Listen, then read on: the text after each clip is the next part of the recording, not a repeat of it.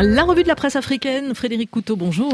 Bonjour Nathalie, bonjour à tous. Et c'est le football qui fait la une ce mardi, les éléphants ont mangé du lion. Le sursaut que du bonheur, s'extasie Fraternité Matin en première page. Il est vrai qu'ils reviennent de loin, ces éléphants, dans cette Coupe d'Afrique des Nations, repêchés sur le fil pour ces huitièmes de finale.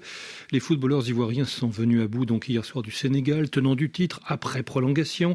Les dieux du foot sont ivoiriens. Après une semaine de désespoir, les éléphants ont réalisé un deuxième miracle, propulsant le pays hôte en quart de finale, lance le site d'information ivoirien L'Infodrome. Et côté sénégalais, évidemment, la déception est immense. Tsunami à Yamoussoukro, peste Wolf quotidien en première page. Les éléphants piègent les lions au pénalty et filent en quart, soupir Dakaractu. Douche froide pour les lions, renchérit Séné Plus. Et pourtant, et pourtant, le Sénégal avait survolé le premier tour en remportant ses trois matchs, rappelle le site.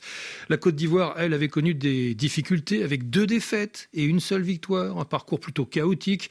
La performance des éléphants est d'autant plus remarquable, reconnaît le site sénégalais plutôt beau joueur.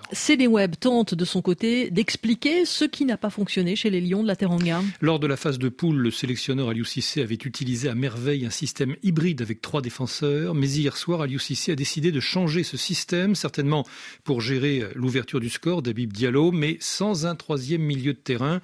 La récupération a été très difficile pour les deux autres milieux qui ont fait tout ce qu'ils ont pu pour limiter la casse, ce qui a permis à la Côte d'Ivoire de gagner du terrain pour mettre la pression sur la défense sénégalaise qui a plié en fin de match avec euh, le penalty égalisateur. Aliou Cissé se noie dans sa tactique, fulmine pour sa part le quotidien 24 heures, toujours à Dakar. Le bloc sénégalais a reculé, laissant des espaces à une Côte d'Ivoire qui n'avait plus rien à faire que de s'installer dans le cœur du jeu. Résultat, un but partout, les prolongations puis les tirs au but. C'est le Monde Afrique qui raconte. Ce huitième de finale va se terminer au mental. Les Ivoiriens croisent les doigts pour que les Sénégalais ratent leur frappe. La malchance s'abat sur Moussa Qui fracasse le poteau droit de Yaya Fofana, le gardien des éléphants. Franck Kessier est le dernier tireur, lui qui était sur le banc en début de match, lui qui a marqué le penalty en fin de rencontre, qualifie tout un peuple. Le stade vibre sous les pieds des Ivoiriens. La Côte d'Ivoire file en quart. Qui l'aurait cru? Et le Monde Afrique de conclure. Et oui, le football est irrationnel. Ce soir-là, à Yamoussoukro, les Ivoiriens ont rappelé que l'espoir fait vivre et qu'il fait gagner aussi. Les éléphants qui affronteront en quart de finale soit les étalons du Burkina, soit les aigles du Mali qui s'opposent ce mardi. Et ce commentaire du pays à Ouagadougou, officiellement, les autorités de la Côte d'Ivoire, du Mali et du Burkina Faso ne se sont pas immiscées dans des considérations extrasportives, largement relayées sur les réseaux sociaux, mais, mais la montée des nationalismes et des tensions diplomatiques qui fracturent la sous-région depuis quelque temps risque de donner un peu plus de piquant à ce quart de finale. C'est connu, conclut le pays.